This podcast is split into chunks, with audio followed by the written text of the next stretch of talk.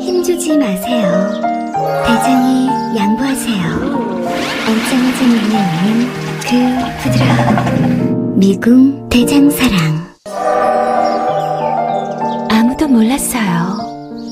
제가 벌써 사고 나온 걸. 앉자마자 밀려오는 배출의 카타르시스. 빅동의 추억. 미궁 대장사랑.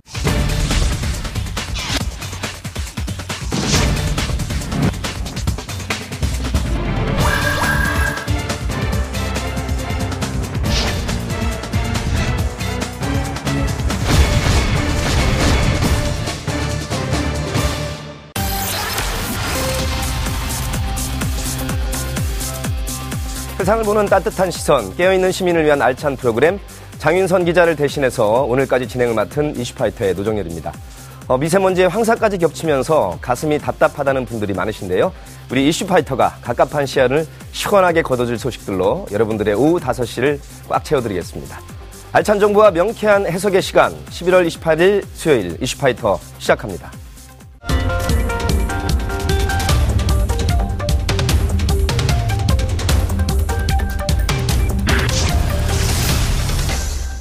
깨어있는 시민들이 알아야 할 알찬 브리핑, 깨알알 브리핑으로 들어가겠습니다. 완성도가 높은 기자, 김완 기자와 함께 합니다. 어서오세요. 네, 안녕하세요. 제가 여기 패널 자리에 있다가 네. 여기 MC에 오니까 네. 아주 좋습니다. 아, 네. 저도 뭐, 딱 어울리시는 것 같습니다. 고맙습니다. 세트도 바뀌고 좋네요. 네. 유치원법 어디로? 첫 번째 키워드 먼저 던져주시죠. 네, 유치원법 어디로입니다. 음, 제가 제목부터 눈에 들어왔는데. 네. 짜자잔. 박영- 아니, 네. 유치원법이 어디로 가야 됩니까? 국회로 가야 됩니까? 유치원으로 가야 됩니까? 그 전에 네. 한 가지 기억해 볼 만한 인터뷰가 있는데요. 네. 박용진 의원에 의해서 이 부분이 이제 국정감사에서 제기가 됐는데 네. 박용진 의원이 이 이슈가 한참 뜨거울 때 뭐라고 얘기했냐면 결국 누군가들이 지연 전술을 쓸 것이고 어허. 그러다 보면 링 위에 한유총과 자신만 남게 될 것이다. 솔직히 두렵다. 이렇게 얘기를 한 적이 너무 있는데요. 예측을 정확히 미리 해서 그게 뭐 작전을 지시한 셈이 됐나요? 왜 이렇게 흘러왔나요? 네, 오늘 박용진 3법 처리가 불발됐습니다. 네. 사립유치원의 공공성 강화를 위한 유치원 3법이라고 부르고 있는데요. 뭐 박용진 3법이라고도 부르고 있습니다. 네. 오늘 교육위원회가 어, 법안소위원회를 열어서 이 관련된 법안을 논의하려고 했는데 자유한국당이 법안을 내지 않았습니다. 근데 이게 법안을 내지 않은 게 왜 이례적이냐면요. 자유한국당이 어떤 전술을 썼냐면 법안을 발의하지 않은 상태에서 기다려달라고 했습니다. 아, 우리가 곧 법안을 낼 것이니 우리 법이랑 병합해서 처리하자 이렇게 제안을 했던 거예요. 일종의 시간을 번 거예요. 그렇죠. 그러니까 법안을 만들기 전에 야 우리가 곧 발의를 할 테니 음. 좀 기다려 달라고 해서 어쩔 수 없이 기다렸습니다. 예. 물론 요구를 계속했죠. 우리 법안을 먼저 처리하고 그러면 나중에 법안이 발의되면 개정안이나 병합해서 처리하자 이렇게 했는데 예. 결국 기다렸는데 2주 넘게 기다렸는데 자유한국당이 내부에 의견 정리가 안 됐다면서 결국 법안을 제출하지 않은 겁니다. 아, 2주라는 시간이 얼마나 소중한 시간인데. 애초부터 의사를 진행하거나 좋은 법안을 낼 뜻은 있었을까요? 글쎄요. 그 부분과 관련해서 오늘 법안소위원회 위원장의 조승래 의원이 다음 달 3일을 넘길 수는 없다. 그러니까 자유한국당이 좀 협조를 해라. 이 얘기는 이제 법안을 발의를 빨리 해라. 이런 얘기겠죠. 예. 그 법안 발의는 이제 의원의 고유 권한이기도 한데요. 그런데 자유한국당 법안이 왜 안 나왔냐를 분석을 해보면 이 법안에 내용이 일부 알려졌습니다. 어. 어, 떤 거냐면 지금 쟁점이 뭐냐면 어, 한국 유치원총연합회 한유총이죠. 여기는 개인 돈으로 설립된 시설을 공적으로 사용하는 만큼 국가가 그거에 대한 이른바 시설 사용료를 내야 한다. 아, 이렇게 시설 사용료를 내야 한다. 음. 네, 하고 있는 거예요. 그러니까 임대료 및 건물 사용료, 그러니까 감가상각 이런 것들을 따져서 사용료를 달라는 건데요. 이 법안 초안을 자유한국당의 곽상도 의원이 원래 만들기로 했었는데 네. 곽상도 의원이 시종일관 사유재산 인정이 전제되어야 한다 이렇게 주장을 음. 해왔어요. 근데 이 부분과 관련해서 한유총과 자유한국당을 제외하고 거의 대부분의 사람들이 이렇게 생각하질 않아요. 그렇군요. 그렇기 때문에 굉장히 많은 비판이 직면하니까 결국 오늘 이제 법안이 안 나오는 이런 상황이 되었습니다.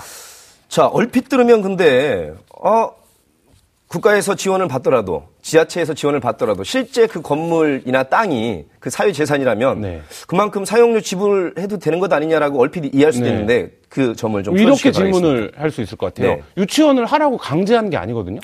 네, 그 건물을 예, 자발적으로 원해서 네. 사업에 들어온 건데 그렇죠. 그 사업을 해서 그거에 네. 그 사업을 한다는 이유로 그게 이제 뭐 공적 교육 체계에 완전히 포괄되어 있지는 않지만 지원도 받고 음. 그다음에 그걸 통해서 어떤 어 뭐 영리라고 볼 수 있는 이제 그 수업비도 받고 이렇게 그렇죠. 진행을 했던 네. 건데 이제 와서는 그 부분에 대한 시설 사용료를 또 달라 이렇게 주장을 하는 거예요. 그래서 이게 비근한 예로 보면 사립학교들도 이렇게까지 주장하진 않습니다. 아. 그러니까 굉장히 좀그 도단적인 주장이고 이 부분에 대해서 정의당 이정미 의원은 뭐라고까지 얘기했냐면 이거 그냥 맞불 작전이다. 뭐냐면 가장 극단적인 법안을 발의를 할 하겠다라고 얘기를 하면서 지금 제출되어 있는 이 3법을 무력화시키기 위한 전략이 아니냐. 뭐 지금 이렇게까지 얘기를 하고 있는 겁니다.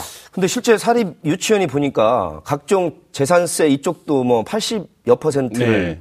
그 삭감 받고 있고요. 네네. 또 실제 보니까 있죠. 사업 소득세는 전액 면제받았더라고요. 이건 전 처음 알았어요. 네, 그렇습니다. 취득세와 재산세의 85%를 면제받고 있고요. 예. 사업 소득세도 전액 면제받고 있습니다. 그러니까 이건 뭐냐면 국가가 해야 되는 일을 음. 개인들이 감당하는 측면이 있으니 그 부분에 대한 세제 혜택을 지금까지도 계속 베풀어 왔던 겁니다. 굉장한 세제 혜택이에요. 그러니까 그렇죠. 하나는 면제, 하나는 뭐 반을 삭감해 준 게 아니라 85%를 그렇죠. 면제한다는 거는 15%밖에 안 냈다는. 얘기거든요. 그러니까 어떤 사업자가 국가로부터 이런 혜택을 지금까지 받아왔는지 그리고 이것뿐만 아니라 각종 다양한 지원 체계 속에서 예. 지원을 받아왔던 거거든요. 예.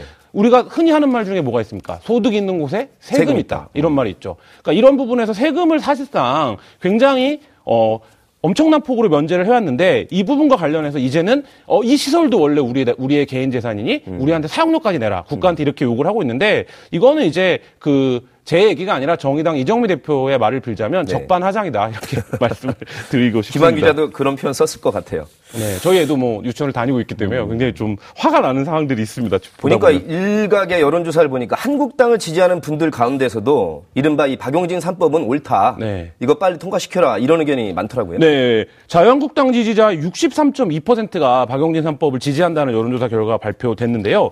자유한국당 지지자 중은 그러니까 3명 가운데 2명이 이 법을 네. 지지하고 전체 국민으로 이 법을 넓히면 어휴. 80.9%가 이 법안에 동의한다는 예, 거예요. 여러분께서 지금 화면으로 네. 이 여론조사 결과 도표를 네. 보고 계신데 뭐 이 정도면 압도적으로 국민들의 지지를 받고 있다 이렇게 봐도 될 것 같습니다. 네, 그렇죠. 그리고 이 부분과 관련해서 누구 책임이냐라는 질문도 했는데, 음. 어, 26.4%가 유치원 3법이 처리가 안 되는 건 자유한국당 책임이다. 한유총보다도 자유한국당이 먼저 더 나와 높- 있어요. 높은 거죠. 네. 그리고 그 다음이 이제 21.3%가 한유총이라고 이제 지적을 했는데요. 이 퍼센트를 합쳐보면 자유한국당과 한유총이 한 절반 정도 이 법안에 네, 이상이 되는군요. 예, 책임을 갖고 있다. 지연되는 것에 뭐 이렇게 국민들은 보고 있습니다. 아, 이게 참 우리가 한때 들끓어 올라가다가도 몇 주 지나면 사그러드는 네. 우리의 그런 근성들이 있었는데 이것도 미리 자유한국당에서는 예감을 했을까요? 그러니까 입법 과정이라는 게 사실 상당히 지, 그러니까 지리한 과정들이 이어질 수밖에 없습니다. 그러니까 각각 문장이라든지 작구를 갖고 다툼을 할 수밖에 없고요. 그런 것들이 또 엄청난 규정력을 후에 가질 수 있기 때문에 조심스러운 부분은 맞는데 그 부분과 관련해서 이 자유한국당의 전술은 저도 뭐 10년 넘게 기자를 했지만 아예 법안을 내지 않은 상태에서 우리 법안하고 병합을 어차피 해야 되니 기다려달라. 이렇게까지 지금 하는 거는 예. 자유한국당이 이 책임을 방기하고 있다. 이렇게밖에 볼 수 없을 것 같습니다. 자유한국당이 아니라 자유한유총 같은 지금 느낌인데 아마 정치 공학적으로 봤을 때는 지금 한유총만큼 어, 반문재인 정부 그 대여 투쟁의 전선에서 같이 동료 우군이다 뭐 이렇게 지금 생각할 수도 있는 것 같습니다. 그러니까 그 부분도 있고요. 실제로 지역 여론이라는 게 모두가 각각의 생각들을 갖고 있지만 조직된 조직에 의해서 자지우지 되는 음. 아직까지는 힘이 있다. 예, 이- 있거든요. 한유총이. 그러니까 그 부분에서 한유총이 계속적으로 국회 로비라든지 이런 부분들을 성공시켜 왔고 예. 그런 부분의 조직력들을 어, 자유한국당이 좀 의식하고 있는 게 아니냐 이런 비판이 제기가 되고 있습니다. 하여튼 저 힘 있고 조직 있고 어쨌든 나중에 표될 쪽에 대한 촉은 굉장히 좋은 것 같아요. 저 표죠 결국. 그래서 아직까지 네. 제일 야당인지는 모르겠습니다만. 자, 김한 기자 함께하는 깨알알 브리핑 두 번째 키워드 던져주시죠.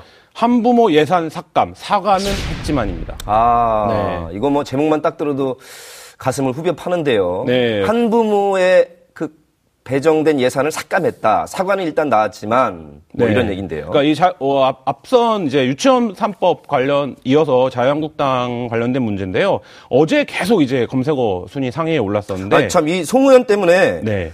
제가 실검 1, 2, 3등에서 계속 왔다 갔다 했어요. 요, 아, 요 분이랑. 같이. 예, 송원석. 네. 저도 그래서 아주 눈여겨봤습니다. 뭐 다들 아실 텐데 짧게 설명을 드리겠습니다. 송원석 자유한국당 의원이 한부모 가족 시설의 복지 예산에 삭감을 주장을 했습니다. 근데 요 장면이 굉장히 인상적이었는데요. 기재부 차관이 굉장히 울먹이는 듯하게 이제 얘기를 했습니다. 이거를 하면 사실 애들이 고아원에 가게 된다. 그러니까 이 부분을 좀 지켜달라 이렇게 얘기를 하니까 했더니. 국회에서 뭐 예산 앞에서 비정하게 감성적으로 접근하지 마라. 근데 뭐- 이분도 차관 출신 아니에요? 네, 이분도 이제 기재부 차관 아, 출신이죠. 근데 선배 차관이 너무 진짜 네. 후배한테. 네, 그러면서 뭐라고 얘기했냐면 어, 모든 걸 국가가 책임지는 건 곤란하다 이렇게 얘기를 그 멘션 자체가 틀린 멘션은 아닙니다만. 그렇죠. 예, 네. 그렇게 얘기를 하면서 전액 삭감을 이제 주장을 했었는데요. 네. 이 부분과 관련해서 굉장히 큰 반발이 일었습니다. 이 예산이 한 60억 정도 규모인데 이 부분과 관련해서 이미 합의가 되어서 부처 간에 혹은 이제 다른 상임에서 합의가 되어서 올라온 예산에 대해서 어, 이 기재부 차관 출신인 이 송언석 자유한국당 의원이 전액 삭감을 네. 주장한 부분에 대해서 굉장히 좀 어제 하루 종일 논란이 됐고 그러니까요. 사실 이게 저 일부 삭감도 아니고 네. 거의 전액에 가까운 걸 삭감했기 때문에 네, 많은 그렇죠. 공분을 산 것 같습니다. 네. 그러니까 이미 이 예산이 어 61억 원이 책정이 됐는데 17억 원이 깎여서 제출이 됐던 상태였던 애초에. 거예요. 애초에. 네. 그러니까 이제 그 부분에서 사실 국가 전체 예산 규모로 보면 61억 원이 큰 돈이 아닙니다. 아, 내년도가 470조 5천억이라서 그렇죠. 슈퍼 예산인데요. 네, 그러니까 이른바. 사실 어, 이런 표현이 60억을 두고 적당한지 모르겠지만 티도 안 나는 규모인데 그렇습니다. 이 부분과 관련해서 기재부 차관이 악착같이 방어를 해보려고 했어요. 저는 사실 이제 그런 모습도 굉장히 이례적이었습니다. 네. 그러면서 어, 이것이 실질적으로 이 예산의 규모에 비해서 파급 효과가 엄청 크다라는 점을 구구절절하게 설명을 했는데 그 부분을 딱 자르더라고요. 감상적으로 접근하지 마라. 이렇게 음. 딱 자르는 모습을 보면서 어, 굉장히 좀 안타까운데 결국엔 어, 이 부분에 대해서 사과를 했습니다. 애초에 전액 삭감하겠다는 그 주장의 근거 내지는 송원석 의원의 입장은 뭘까요? 어, 뭐 여러 가지 해석들이 나오고 있는데요. 예. 결국 이것을 문재인 정부의 일자리 예산으로 본 게 아니냐 이런 시각이 아, 설- 송 의원은 그걸로 봤다. 네, 설득력을 얻고 있습니다. 이게 그러니까 예. 결국 이 예산이 쓰여졌을 때 이 예산의 수혜를 입는 대상의 음. 누군가를 본 것이 아니라 이 예산이 누구에 게 위에서 집행이 되느냐. 네, 그 부분을 본 거죠. 그러니까 결국엔 음. 문재인 정부가 공공 분야, 복지 분야에서 일자리를 늘리려고 한다. 이런 관점에서 좀 접근을 하다 보니까 이 부분이 굉장히 절박한 가정들이 있고 네. 그 돈의 규모에 비해서 굉장히 효과가 큼에도 불구하고 결국엔 전액 삭감해 버리자. 이렇게 이제 주장했던 것이 아니냐. 일단 송원석 의원 그 발언으로 보면 기존에 하던 것을 국가 예산으로 이렇게 주머니만 바꿔서 지원하자는 거니까 이거는 내가 찬성할 수 없다. 이런 네. 멘션이 나왔거든요. 네, 그 부분도 사실이 아니다라는 지적이 나왔는데, 아, 그러니까 이, 이, 이런 해석도 사실은 아니다. 네, 그러니까 왜냐하면 이 예산이 관련 부처들에 따르면 어, 신규 사업입니다. 근데 송 의원은 원래 하던 거라고 이제 보는 시각이 있었는데 중앙정부 차원에서 지원이 늘어날수록 한부모 자녀 시설에 대한 돌봄 지원도 늘어나는 이제 설계가 된 거고 네. 이 부분은 이제 최그 기획재정부와 여성가족부가 같이 부처 간 협의를 통해서 신규 사업으로 편성을 한 건데, 네네 건데. 그 부분과 관련해서 이제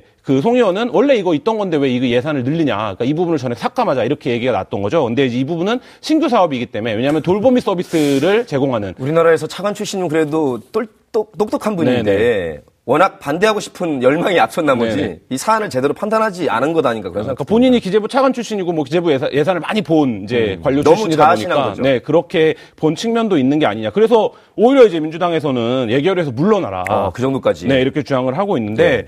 그러니까 이 멘션이 굉장히 조 딱 이 상황을 설명하는데 사회 취약계층을 돕지 못한다면 정치와 국가가 왜 존재해야 하느냐 음. 이 질문을 그 민주당의 서른 최고위원이 던졌는데요. 예. 그러니까 바로 국가 예산이라는 게 결국엔 그런 측면이 있는 것 아니겠습니까? 예. 이제 국민이 잘 살 수 있도록 그 세금을 모아서 쓰는 건데 그런 부분에서 결국엔 어 좀 인간의 얼굴 하지 못한 정치가 아니었나. 아, 근데. 사실 61억이란 돈이 우리나라 지금 예산 규모에서 말이죠. 네. 생각할수록 진짜 세 발의 피와 같은 아, 액수인데 같은 당의 김성태 원내대표가 국회에서 출산 주도 성장하자 이렇게 제시까지 했잖아요. 그렇죠. 그러니까 예를 들면 좀 따뜻한 보수, 인간적인 보수를 하겠다 이렇게 얘기를 하면서 출산 주도 성장에 대한 얘기를 김성태 의원이 최근에 굉장히 많이 하고 있는데 뭐 한부모 가족 돌보미 제도는 전국 125개 이제 한부모 가족 시설에서 아이 돌보미를 파견해서 이 보육을 도와주는 서비스입니다. 그러니까 결국 뭐냐면 이 한부모가 되면 애, 키우기가 더 어렵지 않습니까? 네. 뭐그 가중은 뭐 두 배, 세 배 이렇게 될 텐데요. 그걸 이제 국가가 좀 도와주자라는 거예요.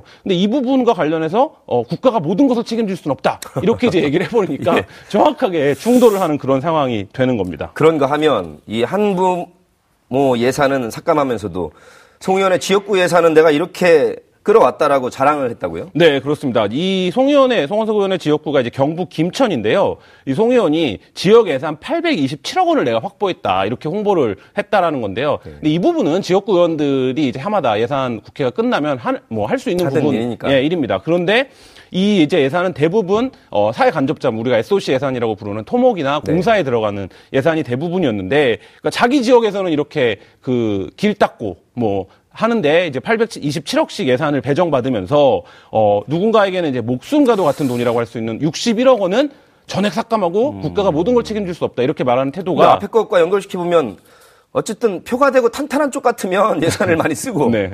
이거 저 아무것도 아닌 것 같이 딱 정치적 촉감이 오면 이쪽은 또 예. 등한시해 버리는 이런 것 같습니다. 네, 그러니까 뭐 여러 가지 측면이 지적이 가능한데요. 국회의원들이 예산을 보는 시간이 기본적으로 촉박하긴 합니다. 그러니까 이번엔 또 국회가 보이콧되는 상황들이 있었기 때문에 네. 더 시간이 짧은데 이런 부분에서 예산의 개개 성격들 이런 것들을 어, 파악하기 굉장히 어려운 구조가 있고요. 또 각 상임위에서 합의돼서 올라온 예산은 이 기획 예산을 다루는 또 상임위에서 한 번에 또 다시 이렇게 그러니까 상임위 오부 상임위가 되는 이런 구조도 예. 어제 있어서 저희가 소소위 또 다뤘어요. 네네. 네. 그런 부분들이 있어서 이제 겹쳐져 있는데 결국엔 아까도 말씀드렸지만 이 국가 예산이라는 것에 본, 얼마 전에 그런 칼럼이 유행하지 않았습니까? 추석이란 무엇인가? 아. 네, 그 말을 빌려보면 국가 예산이란 무엇인가? 이렇게 한번 물어야 되는 시점인 것 같습니다. 예. 아유, 참 혹시라도 한부모 가정에 대한 편견이 또 자리 잡진 않았나 그렇게 네. 또 이의제기를 해봅니다. 자, 세 번째 키워드 던져주시죠. 윤창호법 비틀비틀입니다. 어허, 이게 웬일입니까? 예. 이거는 비틀비틀 가면 안 되고 정확하게 제대로 가야 되는데요. 네, 윤창호법이라고 부르고 있죠. 음주운전 사망사고 가해자에 대한 처벌을 강화해달라 이런 국민청원이 제시가 됐고 그래서 이제 윤창호법이 어, 발의가 됐습니다. 예. 그런데 국회 본회의회 회부가 되는 과정에서 원안보다 형량이 낮아져서 지금 논란인데요. 예. 국회에 논린 이런 겁니다. 과실범, 과실범인 음주운전 치사죄가 상해치사죄보다 형량이 무거워서는 안 된다. 이러면 약간 법률적 일관성이 훼손된다. 이런 이제 차원인데요. 예. 그래서 어제 법안 국회 이제 법제사법위원회 두 개 법안이 발의가 됐습니다. 그래서 그 하태경 바른미래당 의원이 대표 발의했던 특정범죄 가중처벌에 관한 법률안이 있었고 소위원회가 이런 이제 아까 제가 말씀드렸던 과실범이 상해 치사, 치사범보다 이제 형량이 높을 수는 없다 이런 이제가 반영된 대안이 있었는데 예. 그 대안이 이제 통과를 하면서 이제 본회의에 회부가 됐습니다. 얼핏 저 법리적 검토로는 맞기도 하지만 네. 국민의 지금 법감정이라는 게 음주축과 관련해서 굉장히 격앙돼 있거든요. 그렇죠. 예, 근거가 있는 격앙이고. 네. 그러니까 올해 굉장히 또 그런 사고들이 많이 있었지 않습니까? 이제 윤창호 그 안타까운 일도 있었고 그다음에 뭐 최근에만 하더라도 청와대 이제 그 비서관이 음주운전을 하는 일들 이런 일들이 화제가 됐었고 뭐 박희민 씨의 남편이 네. 또 음주운전 하는 일도 있었고 그래서 어 우리가 그동안 음주운전에 대해서 너무 관대하다 이런 이제 국민적 법감정이 생겨난 거죠. 그래서 이 부분과 관련해서 어, 굉장히 형을 높여야 된다 이런 주장의 설득력을 얻었고 그래서 제기가 됐는데 결국에 이제 법논리에 마- 맞춰서 이제 통과가 됐는데요. 그래서 이 부분이 어떻게 된 거냐면 그 최저징역 부분이 낮아진 겁니다. 그러니까 월- 원안에는 음주치사죄에 대해서 최저징역 5년을 주도록 하자 이렇게 제안을 했는데 이걸 이제 3년으로 이제 낮춘 거죠. 그래도 지금 화면에서 잘 보시면 네네. 징역이 1년 이상이 높은 게 아니고요. 그게 3년 이상이니까 훨씬 3배 이상은 높아 높아진 거죠. 진 거죠. 그죠? 그리고. 그 무기징역이 없었어요 없다가 현행 법률에는. 근데 생겼고요. 음. 네 이제 사, 그 사망 사고에 이르면 무기징역을 줄 수 있도록 어, 법안이 강화는 된 것입니다. 어쨌든 강화는 된 겁니다. 네네. 예, 원래 국민들의 뜻과는 조금은 차이가 있지만 네네.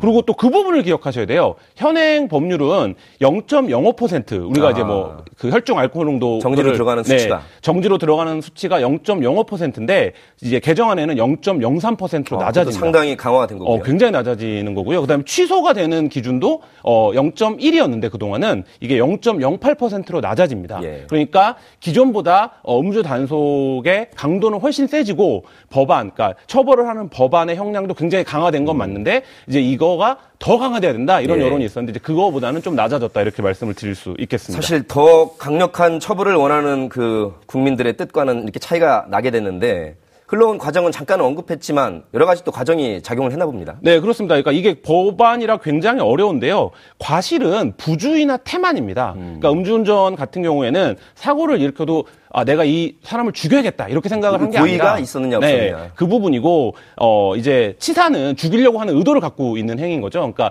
이거에서 음주운전이 아무리 나쁘다고 하더라도 음. 부주의나 태만을 의도를 갖고 살인을 저지른 것보다 더 높게 처벌할 수는 없다 이런 논리가 있었던 거고요. 음. 예. 근데 이제 그 윤창호법에 국민청원을 했던 이 윤창호 씨의 친구들은 좀 반발을 하고 있어요. 그래서 예. 더 높아야 된다. 왜냐하면 그 피해자에게는 치명적인 정말 상황이 되기 때문에 음. 이 부분에 대한 처벌을 높여야 된다라는 얘기고 또 쟁점이 또 있습니다. 뭐냐면 이건 이제 일상 생활 면에서 도 굉장히 중요한데 동승자를 어떻게 할 아하, 것이냐예요. 예. 그러니까 우리가 항상 음주운전을 하면 동승자 손에- 알고도 운전대를 잡게 네. 했다거나. 그러니까 이 동승자 처벌 문제를 놓고도 여야가 지금 그 대치를 하고 있는데요.